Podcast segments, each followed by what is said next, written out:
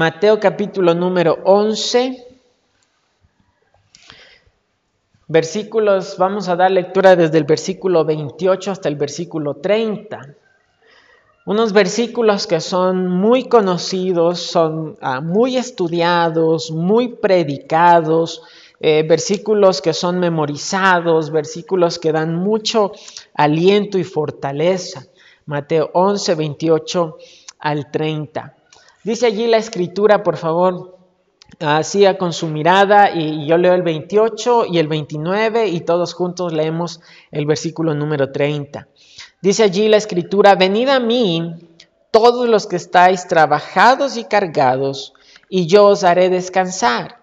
Llevad mi yugo sobre vosotros y aprended de mí que soy manso y humilde de corazón, y hallaréis descanso para vuestras almas. Juntos, porque mi yugo es fácil y ligera mi carga.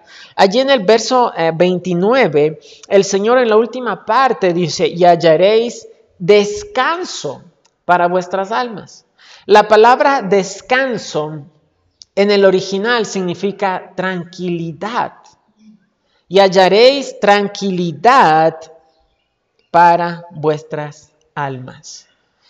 Hay hermanos algo que Creo yo, yo, considero, hermanos, esta es mi, mi perspectiva, la más grande necesidad, el más grande deseo que una persona tiene en general en toda la humanidad, creyentes y no creyentes, aún los ateos, todos tienen, creo yo hermanos, una misma necesidad.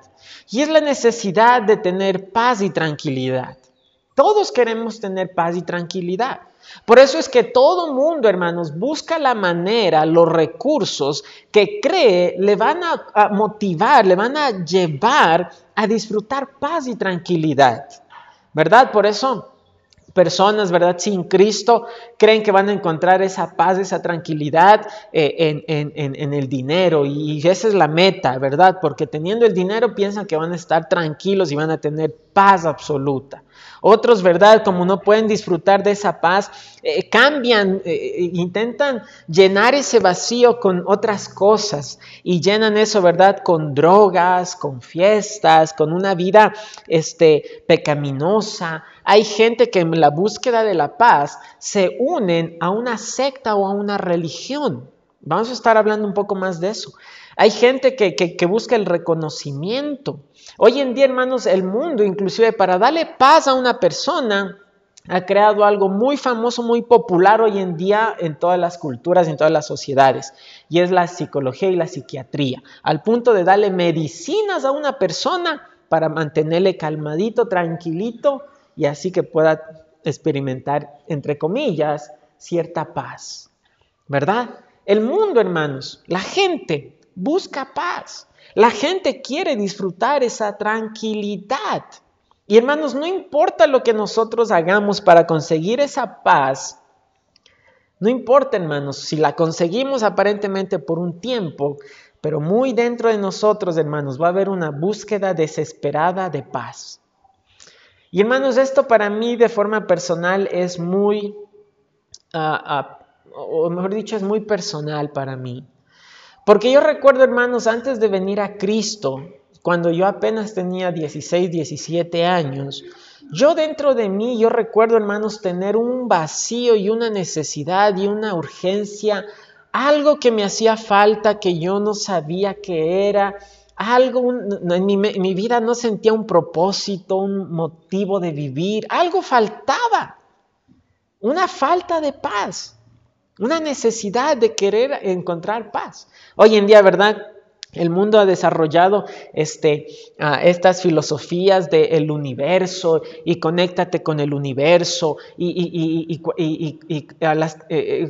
cada persona quiere encontrar para qué vino a este mundo y cuál es su propósito existencial, para qué... Hermanos, yo veo esto, está muy, me está creciendo mucho esta filosofía en el mundo del universo y la divinidad y, cómo uno vibra con, el universo. Hermanos, teorías eh, para mí absurdas, obviamente diabólicas, pero que cada vez la gente está adquiriendo más. Cada vez hay más y más personas creyendo en estas teorías, porque cada vez la gente se da cuenta y sabe que tiene un vacío en su interior y una necesidad de tranquilidad y paz y que no puede encontrar, que no puede lograr.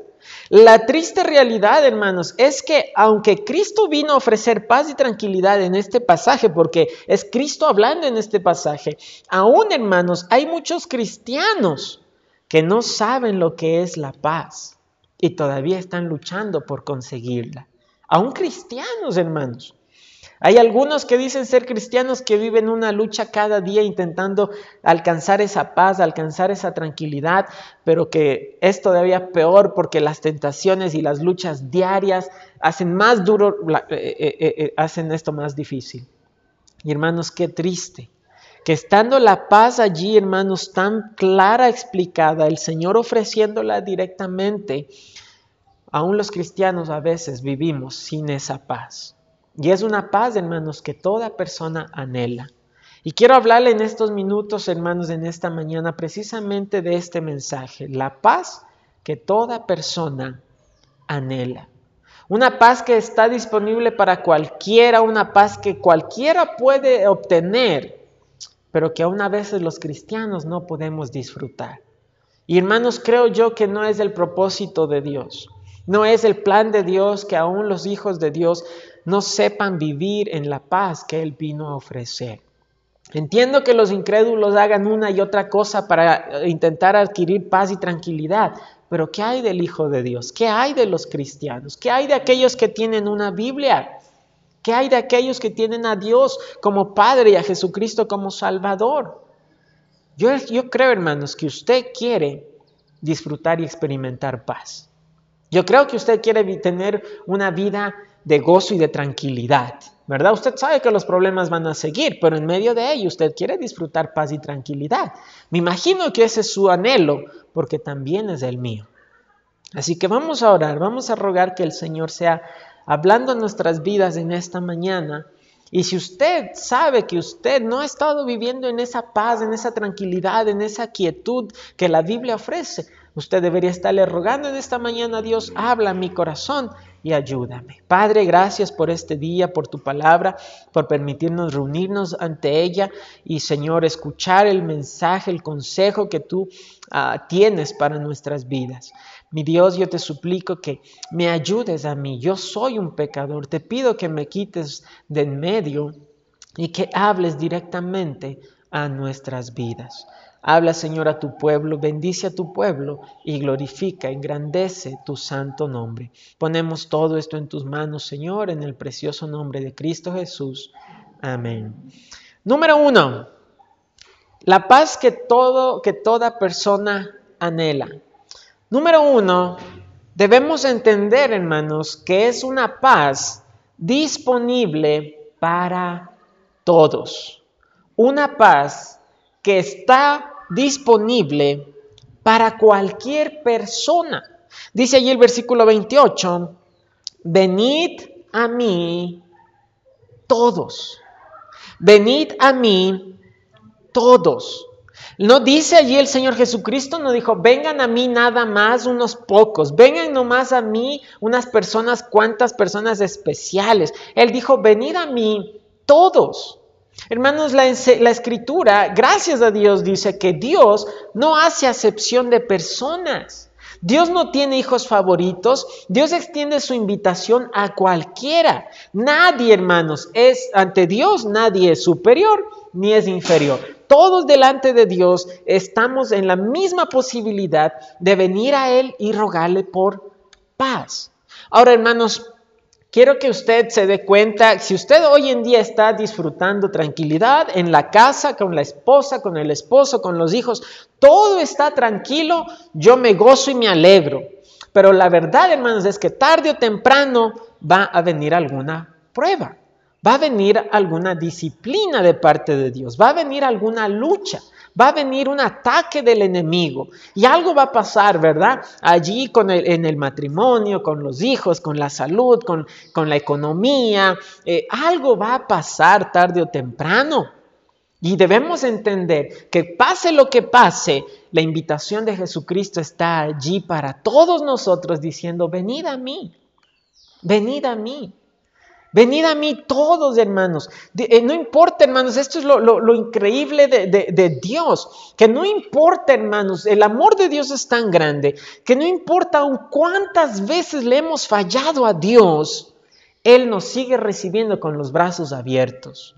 Así como el padre al hijo pródigo no le importó que ese muchacho le, eh, había faltado al respeto, a la honra, pidiendo la herencia, diciéndole prácticamente, papá, ya quiero que te mueras, no, no aguanto el tiempo para coger la herencia. Dijo, papá, ya dame la herencia, papá, ya muérete de una vez por todas. No le importó que ese muchacho se fue y se malgastó todo el dinero. Y no le importó que ese muchacho venía ahora con, con olor a cerdo todo sucio, todo mugriento, ese papá lo vio de lejos, corrió y lo abrazó.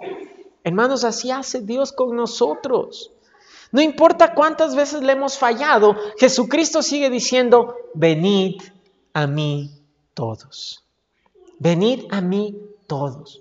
Hermanos, yo le voy a ser bien sincero. A mí me gusta ser sincero en esto porque Dios sabe primeramente y a Él no le puedo engañar. Pero hermanos, yo me he dado cuenta que todas las veces que en mi vida no he experimentado paz ni tranquilidad en mi alma, es porque me doy cuenta que me alejé de Dios. Me he alejado de Dios por alguna razón, por alguna situación, estoy lejos de Dios y empiezo a experimentar en mi alma y en mi corazón falta de paz y de tranquilidad. Hermanos, eh, la falta de, paz no son los problemas de afuera, no son las dificultades, no es el gobierno, no es la economía, no es ni siquiera la enfermedad. La falta de paz es cuando estamos lejos de Dios. Es así de sencillo, es así de simple. Por eso Jesucristo dice, venid a mí. Si no, haga la prueba.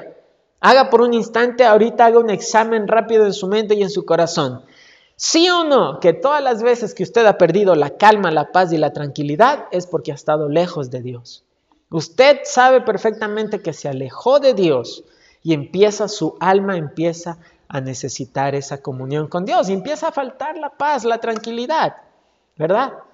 Como dijo allí el salmista, como el siervo eh, brama por las corrientes de aguas, así clama por ti, oh Dios, el alma mía. Así como un animalito necesita el agua y brama. Yo recuerdo donde vivíamos antes en, en Ambato, en la parte de atrás de la casa, había, había eh, campos baldíos y había pasto. Entonces la gente iba y dejaba sus animalitos ahí. Y yo recuerdo que había tardes donde el sol era muy fuerte y mucho calor y todos esos animalitos que había en la parte de atrás no dejaban de bramar y, y, y, bramaban y bramaban y no dejaban de bramar y era tarde y en todo el día no habían tomado ni una gota de agua. Y por eso bramaban. Y no dejaban de clamar y de rogar, necesitamos agua. Y el salmista dice, así como los animalitos necesitan agua y braman por el agua, así está el alma mía. Señor, mi alma está seca y te necesita. Y Cristo dice, venid a mí, venid a mí, venid a mí. Hermanos, triste es que nosotros muchas veces estamos con la falta de paz, de tranquilidad, de gozo, de calma en nuestras almas y, estamos muriéndonos de sed junto al pozo, junto a la, fuente de agua. Ahí está la fuente de agua dispuesta con los brazos abiertos para recibirnos y nosotros estamos muriéndonos de sed. No venimos a la fuente, venid a mí, venid a mí, venid a mí. Hermanos, el hombre fue creado a imagen de Dios y eso no significa que físicamente seamos parecidos a Dios, significa que Dios puso sus características morales en nosotros. Y el alma del hombre, el hombre por naturaleza, por creación, tiene la necesidad de caminar con Dios. El alma necesita a Dios. Pero por eso, hermanos, el diablo y el mundo han creado cualquier cosa para intentar llenar ese vacío que el ser humano tiene. Y se llena, ¿verdad? Con drogas, con dinero, con medicinas, con una vida pecaminosa, con estas nuevas sectas y religiones. Y todo eso es un intento para llenar el corazón del hombre con otra cosa, en lugar de llenar ese vacío con Dios. Venid a mí. Jesucristo dice, venid a mí todos. Además, a mí me ha dicho gente, ah, ah, ah, ah, usted es pastor, ore por mí, pastor. Y Una vez una persona, yo no era pastor, pero se enteró que yo era cristiano y en, la universidad y una persona me dijo, ah, usted es cristiano, por favor, ore por mí, usted que está más cerca de Dios. Y oye, yo no estoy más cerca de Dios, nadie está más cerca de Dios ni más lejos de Dios. Todos estamos eh, eh, ante la invitación de Dios que dice, venid a mí. Y tal como usted está, Dios lo quiere recibir. Hemos estado trabajando durante meses con una persona, predicándole semana tras semana el Evangelio y esta persona, el diablo le ha metido en la cabeza esto de que yo tengo que estar preparado y limpio para venir a Cristo, porque si yo vengo a Cristo y luego le fallo va a ser peor. Hermanos, siempre le vamos a fallar al Señor lamentablemente, pero Él sigue diciendo, venid a mí, venid a mí, venid a mí. Jóvenes, si no estás pasando por eso ya, probablemente vas a pasar en algún instante. La adolescencia y la juventud es una, una, etapa difícil en la cual los jóvenes buscan identificarse con algo y muchas veces se genera ese hueco, ese vacío en el corazón de los muchachos que el diablo aprovecha rápidamente para meterlos en una vida de pecado. Joven señorita, necesitas venir a Cristo. Necesitas venir a Cristo. Cristo te dice, venid a mí. Venid a mí. Venid a mí. Sigue diciendo el verso 28, venid a mí todos los que estáis trabajados y cargados. La expresión literalmente en el original dice, venid a mí todos los que trabajáis arduamente ya habéis sido cargados. ¿Qué significa esto? En el tiempo de Cristo, en el tiempo que Jesucristo escribió esto y en el tiempo que Mateo escribió esto, Mateo le escribió esto a los judíos precisamente, cristianos judíos. En el tiempo que se escribió esto, lo que primaba allí en, Palestina era una religión que los fariseos, los escribas, habían desarrollado su propio sistema religioso basado en los mandatos de los hombres y tradiciones de los ancianos. No era realmente Biblia lo que ellos vivían. La religión que tenían en ese tiempo no era realmente el Antiguo Testamento, eran sus propias enseñanzas de hombres y tradiciones de los hombres. Y hermanos, este, e, era, e, esta religión era un conjunto de obras y tradiciones muy difíciles de obedecer, con normas muy, pero muy estrictas, basadas prácticamente en obras externas y en apariencias. Por eso, hermanos, cuando este, Vimos en capítulos anteriores, en el Sermón del Monte, el Señor Jesucristo está derribando todo el sistema religioso fariseo para recobrar nuevamente la palabra de Dios. Porque los fariseos habían desarrollado un sistema muy, pero muy estricto. Y eso enseñaban a la gente. Y le enseñaban a la gente, si usted no guarda las tradiciones de los ancianos, usted no puede ser justificado. En otras palabras, usted no puede ser salvo, no puede ser salva. Y la gente vivía con ese miedo de guardar las tradiciones de los ancianos, de guardar las leyes. Y eran tan estrictos, hermanos, tan fariseos eran ellos, que recuerde usted, si usted ha leído la Biblia, varias veces el Señor Jesucristo hizo milagros en el día de reposo. Y le dijeron a, verdad, seis días hay en los que se puede trabajar. En esos días vengan y sean sanados, pero no en el día de reposo. Y le perseguían al Señor por haber hecho milagros en el día de reposo. A los discípulos les dijeron, verdad, al Señor Jesucristo, ¿por qué tus discípulos comen con las manos inmundas, sin lavarse? Porque era un sistema religioso en el cual los fariseos siete veces se lavaban las manos para comer. Y si una persona no se lavaba siete veces las manos, estaba quebrantando la ley. Entonces los fariseos eran muy, pero muy estrictos y eso enseñaban que eso era el medio de ganarse la salvación. Básicamente una salvación por obras. ¿sí? Ahora pongo una marca allí en Mateo 11 y vamos al capítulo 23. Mateo 11, 23. Mateo, eh, perdón, Mateo 23, Mateo capítulo número 23, versículos desde el 1 hasta el 4. Mateo 23, del 1 al 4. Entonces habló Jesús a la gente y a sus discípulos diciendo, en la cátedra de Moisés se sientan los escribas y los fariseos. Así que todo lo que os digan que guardéis, guardadlo y hacedlo, mas no hagáis conforme a sus obras, porque dicen y no hacen. Y fíjese, porque atan cargas pesadas y difíciles de llevar y las ponen sobre los hombros de los hombres, pero ellos ni con un dedo quieren moverlas. Recuerde que el Señor en Mateo 11 está diciendo, venid a mí todos los que trabajáis arduamente y habéis sido cargados. ¿Con qué la gente era cargada? Con las enseñanzas de los escribas y de los fariseos, con, con un sistema religioso que nada tenía que ver con la palabra de Dios.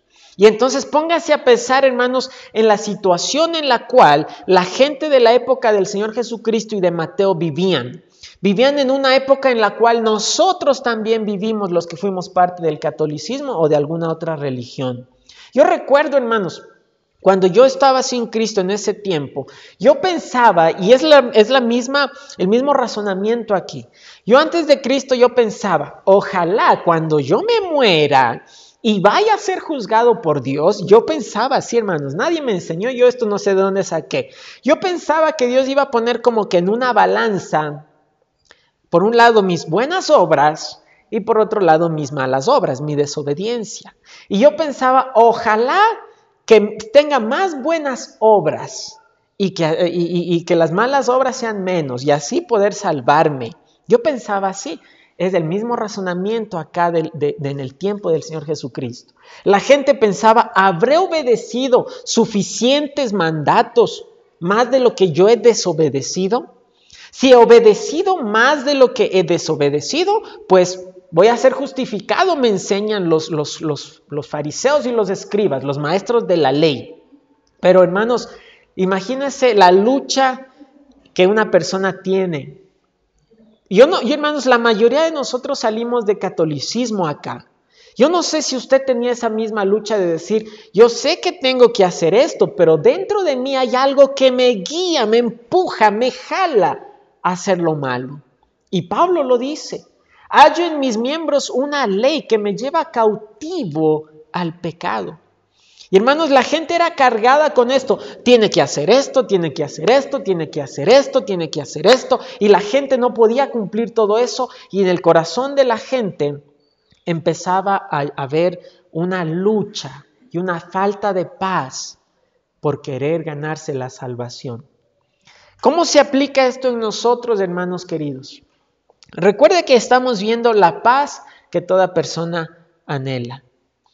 Y triste es, hermanos, que en muchas iglesias hay gente que quiere todavía ganarse la salvación y ha hecho del cristianismo una religión más.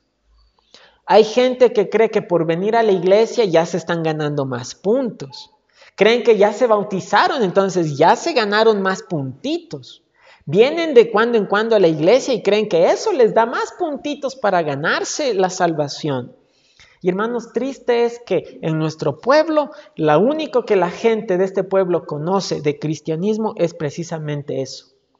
Nosotros hemos tenido que batallar muchísimo, hermanos, cuando salimos a ganar almas y nos encontramos con alguien que es, entre comillas, cristiano. Hemos tenido que batallar un montón porque siguen pensando, ¿cómo que una persona se puede ir al cielo así gratis y de una? Uno tiene que cuidarse hasta el último y cuando uno muere, ahí uno recién sabe si se salvó o no se salvó. Es lo que el Señor Jesucristo está enseñando que es falso. Hermanos, no es verdad. Nuestro pueblo ha sido engañado con esta filosofía del diablo. Y por eso hay mucha gente que todavía no puede experimentar paz en las iglesias cristianas. Porque hay gente que han hecho del cristianismo una religión más y quieren vivir una religión. Y esa religión lamentablemente no les puede salvar, porque el único que salva es Cristo, gratuitamente, por gracia y por fe, y eternamente y segura, una salvación segura. Pero hermanos, la gente del tiempo de Cristo estaba cargando un peso de mandatos, de religión, de, esas leyes estrictas, y la gente sabía, yo no puedo guardar al 100% toda esta ley, Más bien dentro de mí hay algo que me lleva al pecado. Y hermanos, eso es una lucha interna muy grande. Y lo dije desde el principio, esto para mí es muy personal, porque esto yo lo sentí, lo experimenté hace 10 años. Así vivía yo, intentando ser buena gente, buena persona, pero dentro de mí la lucha de esa de, querer hacer lo malo. Y sin saber y con miedo si al morir me voy o no me voy al cielo, si he hecho suficientes buenas obras o no. Espero que eh, usted no, no, no siente esa misma lucha ahora que ya es cristiano, porque esa es la lucha de muchos que dicen ser cristianos. Ahora que ya conocen el Evangelio, todavía siguen con esa duda. ¿Será que sí? ¿Será que no? Y está viviendo una religión. Pero el Señor Jesucristo dice, venid a mí, venid a mí. Si usted está cargando eh, su salvación por medio de obras a través de una religión, Cristo le dice en esta mañana, venid a mí, venid a mí. Y dice allí el verso 28, y yo os haré descansar. Allí en Mateo capítulo 11. Al final del verso 28, el Señor dice, si usted está cargado, si usted, y mira, esto no, no nomás aplica a, a, la religión, que es más el contexto del versículo del capítulo 11 de este pasaje, pero hermanos, muchas veces nosotros nos cargamos, ¿verdad? Hay luchas en la casa, hay dificultades en la casa, hay necesidades en la casa, hay dificultades con los hijos, hay dificultades con el matrimonio, hay algún tipo de dificultad. Y, y hermanos, nosotros nos empezamos a cargar. Y somos nosotros los que queremos llevar esta presión, llevar estas cargas, llevar estas dificultades, cuando Cristo dice, venid a mí. Todos los que trabajáis arduamente, todos los que, este, los que habéis sido cargados, vengan a mí y yo os haré descansar. Yo recuerdo, hermanos, y perdón que, que utilice esto, este, este, el peor ejemplo que soy yo, pero hermanos, para mí esto es más fácil explicarlo así. Yo recuerdo eh, ese día, esa tarde en la cual yo le rendí mi vida a Cristo y le entregué completamente mi vida. Eh, eh, sentí, hermanos, literalmente como que una carga que yo traía aquí sobre mis hombros de pronto fue soltada, cayó. Y yo pude experimentar ese descanso. Espero que el día que usted vino a Cristo haya experimentado algo parecido también. Pero hermanos, muchas veces nos cargamos con cosas, con cosas, con cosas y nosotros no podemos llevarlas. Por eso Cristo dice, venid a mí y yo os haré descansar. Yo os haré descansar. En el verso 29 se sigue hablando de esa paz. Llevad mi yugo sobre vosotros y aprended de mí, eh, que soy manso y humilde de corazón, y hallaréis descanso, paz, tranquilidad para vuestras almas. Y hermanos, aquí está, creo yo, una de las cosas donde muchos cristianos, verdaderos creyentes, verdaderos salvos, pueden batallar. Porque la paz, hermanos, es algo que se obtiene de inmediato cuando uno viene a Cristo, pero es algo en lo cual usted tiene que vivir todos los días. ¿Cómo vivimos todos los días en la paz que viene de Dios? El verso 29 nos dice dos cosas. Llevad mi yugo sobre vosotros. Esa expresión, llevad mi yugo, es una expresión que en el tiempo del Señor Jesucristo significaba asumir las demandas de un maestro, su doctrina, exigencias, enseñanzas en cuanto a la, manera de vivir. Cristo está diciendo, aprenda, eh, reciba mi enseñanza, siga mi doctrina, obedezca lo que le estoy diciendo. Saben, hermanos, muchas familias lamentablemente no, no saben lo que es tener paz. Muchos matrimonios no pueden experimentar paz. ¿Por qué? Porque no están viviendo ni obedeciendo este libro. Jesús cuando dice, llevad mi yugo sobre vosotros, está diciendo, obedezca mis enseñanzas, mis doctrinas, mi mandato, obedézcalo. Y no nomás siga mis enseñanzas, también dice allí, aprended de mí, que soy manso y humilde de corazón. En otras palabras, siga mi ejemplo, siga mi ejemplo. Triste, hermanos, muchos verdaderos cristianos, verdaderos creyentes, verdaderos salvos, pero que batallan y no pueden vivir en verdadera paz por el simple hecho de no obedecer la palabra de Dios. Por el simple hecho de no seguir y aprender el ejemplo de Jesucristo. Quizás usted está, y haga la prueba, cuando usted pierde la paz en su vida, sea bien sincero delante de Dios y analice su vida y probablemente se va a dar cuenta que usted no ha estado siguiendo a Jesucristo. No ha estado obedeciendo su palabra, su enseñanza, su doctrina, no ha estado siguiendo su ejemplo. ¿Cómo, hermanos, podemos vivir en, paz? ¿Cómo puede nuestra alma experimentar este, esa tranquilidad? Llevad mi yugo sobre vosotros y aprended de mí que soy manso y humilde de corazón y hallaréis paz, tranquilidad, descanso para vuestras almas. Verso 30. Porque mi yugo es fácil y ligera mi carga. El yugo, ustedes saben hermanos mejor que yo, ¿verdad? El yugo es, ¿verdad?, el, instrumento que se ponía sobre, sobre los toros, sobre los animalitos, para distribuir la carga del arado, del peso, y pues este, eh, eh, labrar la tierra. Pero ah, ah, si, la carga que se ponía sobre el yugo, o, el peso, o, la tierra, o el trabajo que había que hacerse, si era muy pesado, lastimaba a los animales. En vez de distribuir la carga, ¿verdad? Para que no tenga un solo animalito que llevar el peso, se distribuía entre dos, que sea un trabajo más fácil.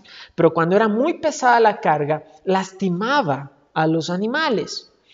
Y, hermanos, eh, eh, eh, el yugo que el Señor Jesucristo nos está dando, que dice, llevad mi yugo, no es un yugo para lastimarle, no es un yugo difícil. El Señor dice, mi yugo es fácil y mi carga es ligera.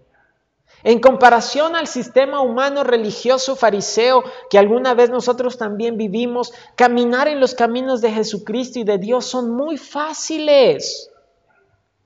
Yo he escuchado y le he dicho esto varias veces.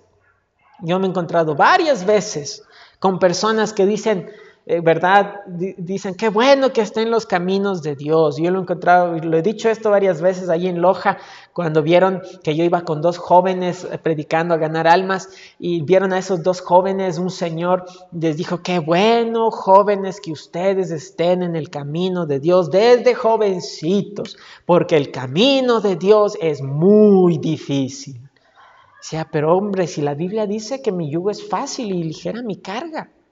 ¿Cómo que difícil? ¿Cuándo el yugo es difícil y la carga es pesada? Cuando usted no viene a Cristo. Cuando usted no viene a Cristo. Para que ese yugo sea, el yugo que usted tome sea fácil y la carga sea ligera, primeramente usted tiene que haber venido a Cristo. Y es ahí, hermanos, precisamente que mucha gente está en las iglesias cristianas viviendo una religión simplemente. No tienen a Cristo en sus corazones, pero intentan vivir la vida cristiana. Entonces es difícil y es duro y prácticamente imposible. Pero con Jesucristo en nuestro corazón, hermanos, el yugo es fácil y la carga es ligera. Porque es Dios mismo el que le ayuda a llevarla. Es Dios quien pone el Espíritu Santo en usted para poder caminar en los caminos de Dios. Por nuestras propias fuerzas, hermanos, no podemos.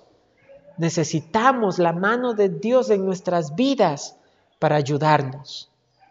Mi hermano, mi hermana, usted no puede alcanzar la paz en su alma por sus propias fuerzas. Usted no puede.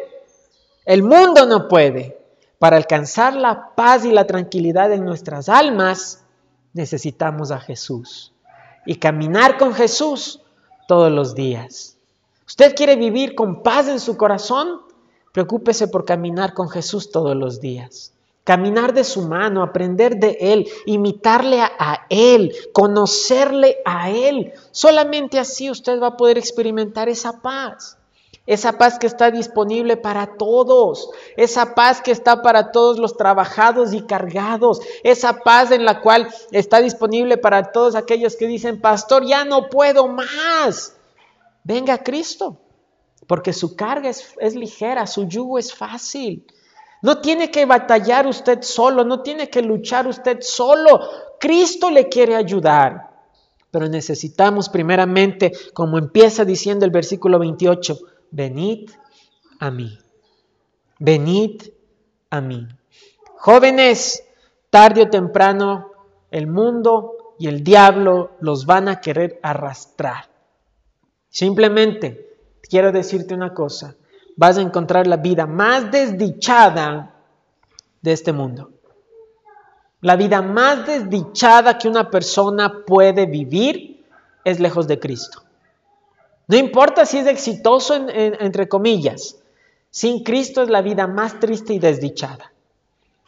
Si quieres experimentar paz en tu vida, joven, señorita, hermano, hermana, necesitamos caminar con Jesucristo todos los días.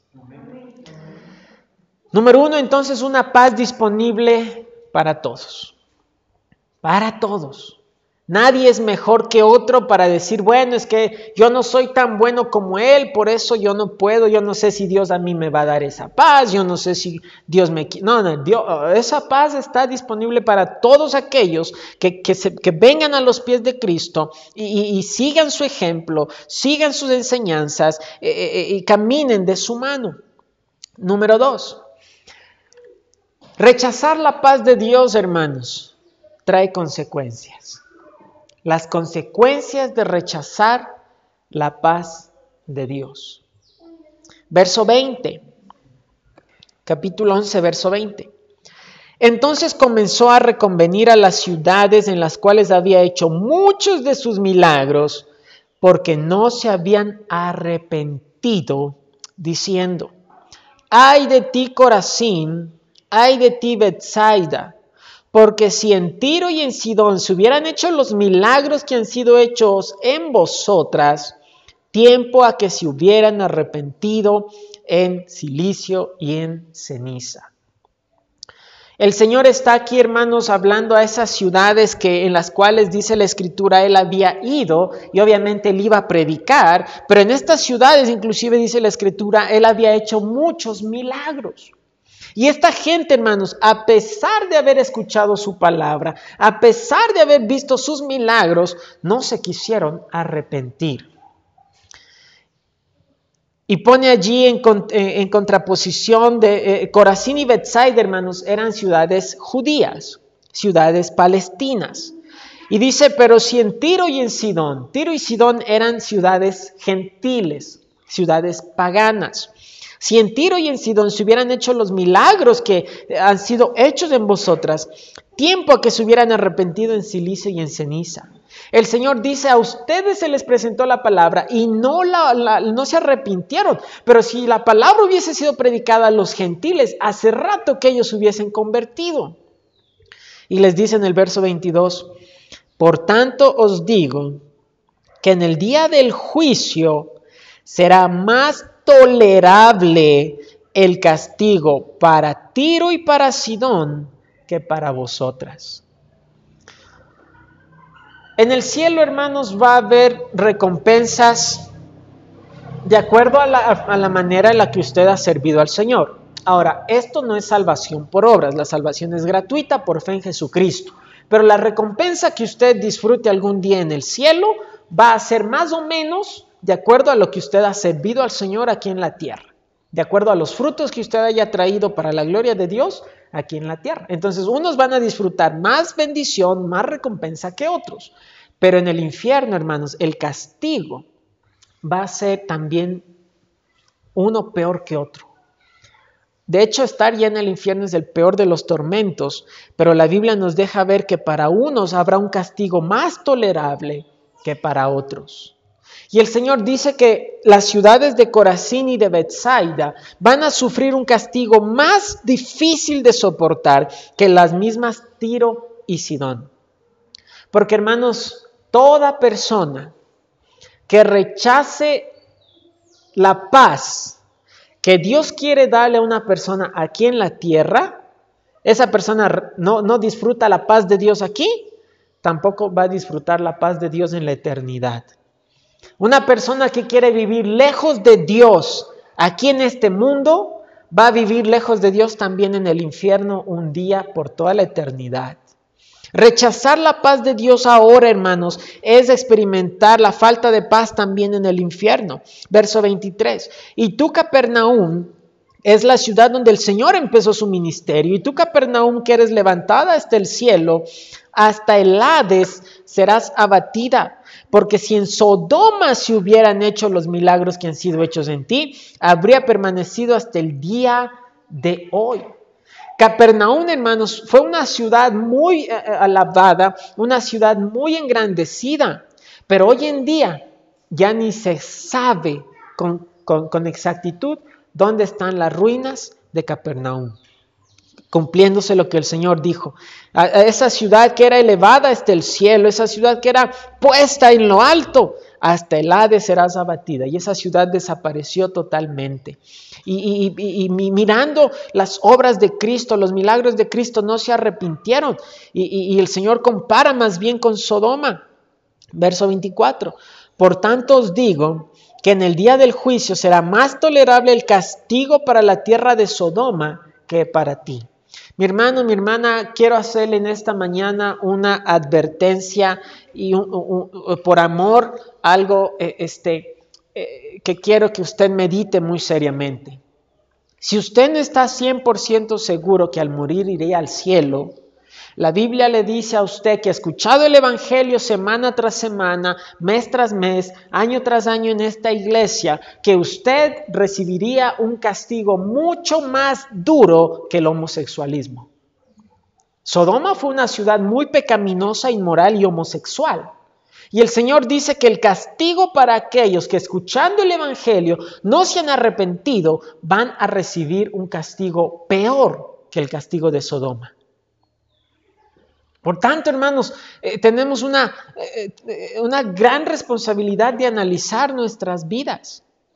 Triste fuera, hermanos, que una persona que vive en la iglesia y se muere en la iglesia y le hacen el velorio en la iglesia y hacen un funeral y un culto, un servicio en la iglesia cristiana, esa persona se muera y reciba un castigo más cruel, más duro, más intolerable que el mismo homosexualismo, porque aunque escuchó el Evangelio, no se arrepintió de todo corazón.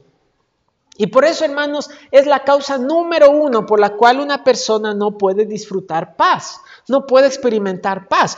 ¿Cómo va a experimentar una persona paz si no tiene a Jesucristo como su Salvador? No puede experimentar paz. Cualquier persona que rechace la paz de Dios aquí en la tierra jamás podrá disfrutar la paz de Dios en la eternidad. La paz de Dios es hoy, hoy, porque de lo contrario el castigo va a ser muy duro. El castigo va a ser muy duro para esa persona.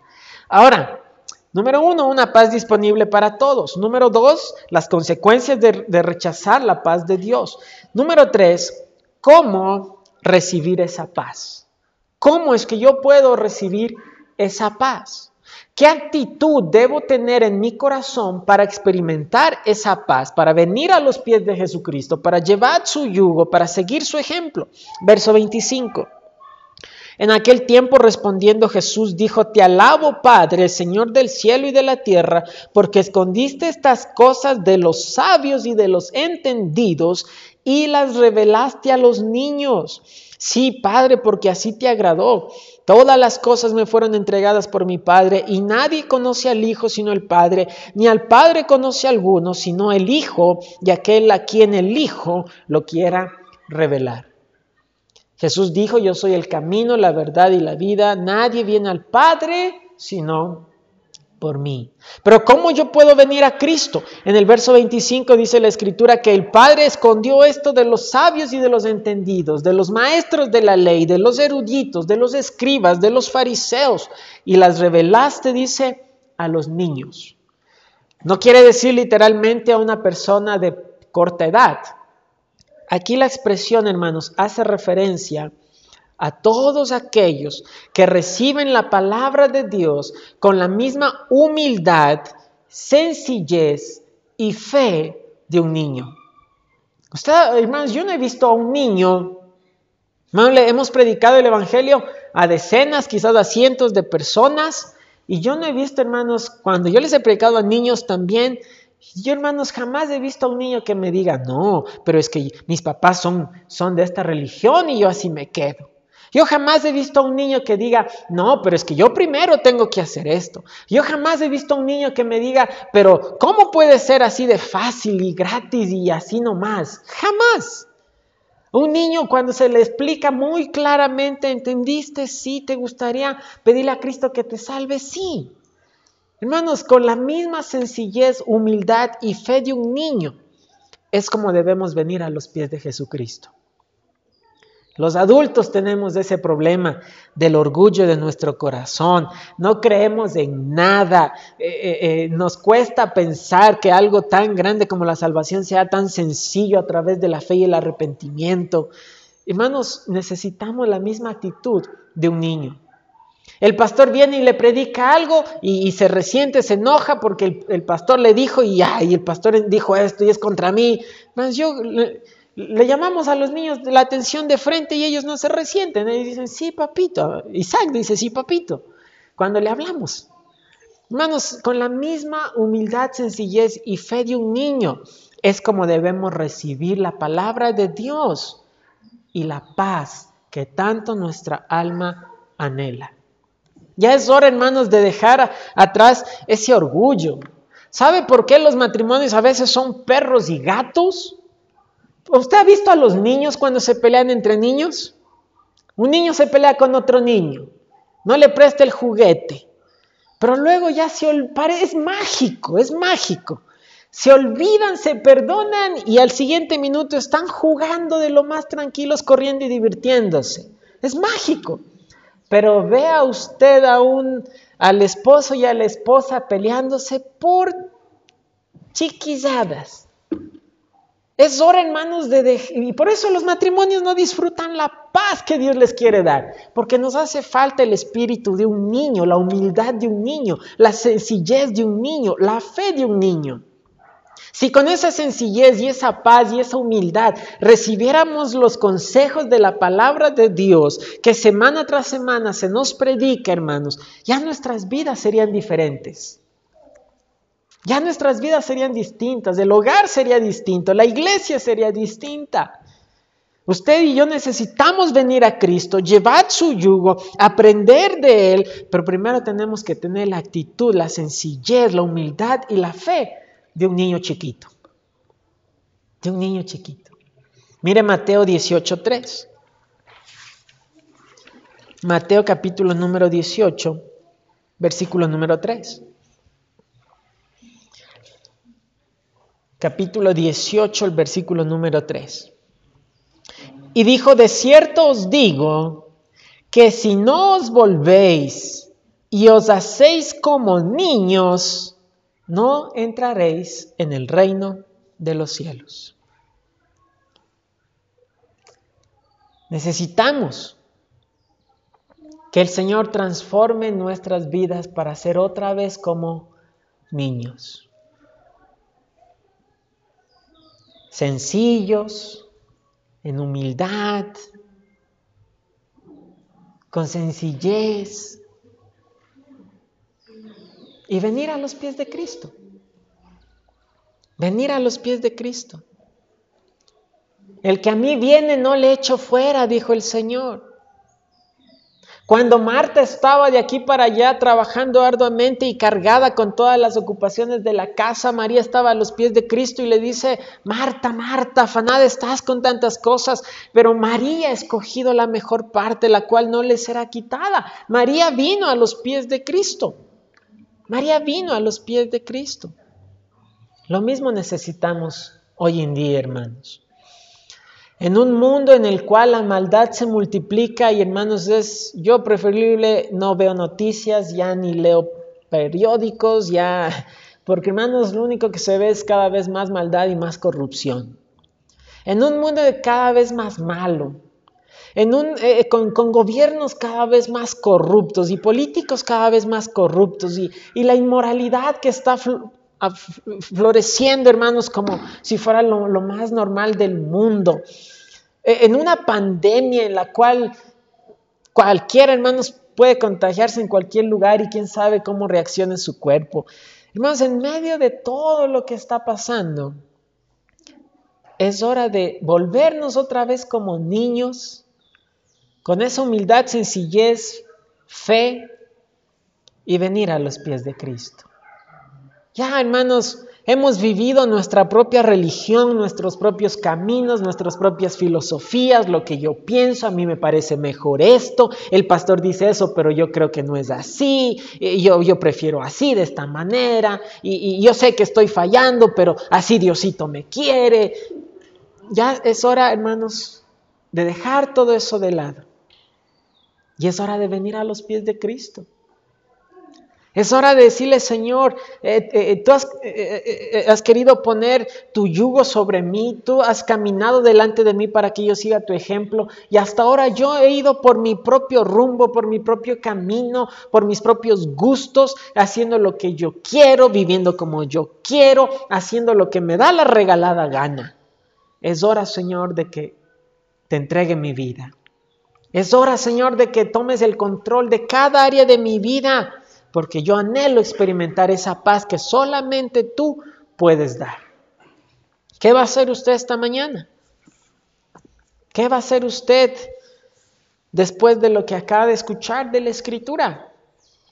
¿Va a seguir viviendo con esa falta de paz, luchando con esas dificultades usted solo, usted sola? ¿O va a venir definitivamente a los pies de Cristo y quedarse allí? Venid a mí, venid a mí, todos, venid a mí. Vamos a orar, cerramos nuestros ojos, inclinamos nuestro rostro para orar.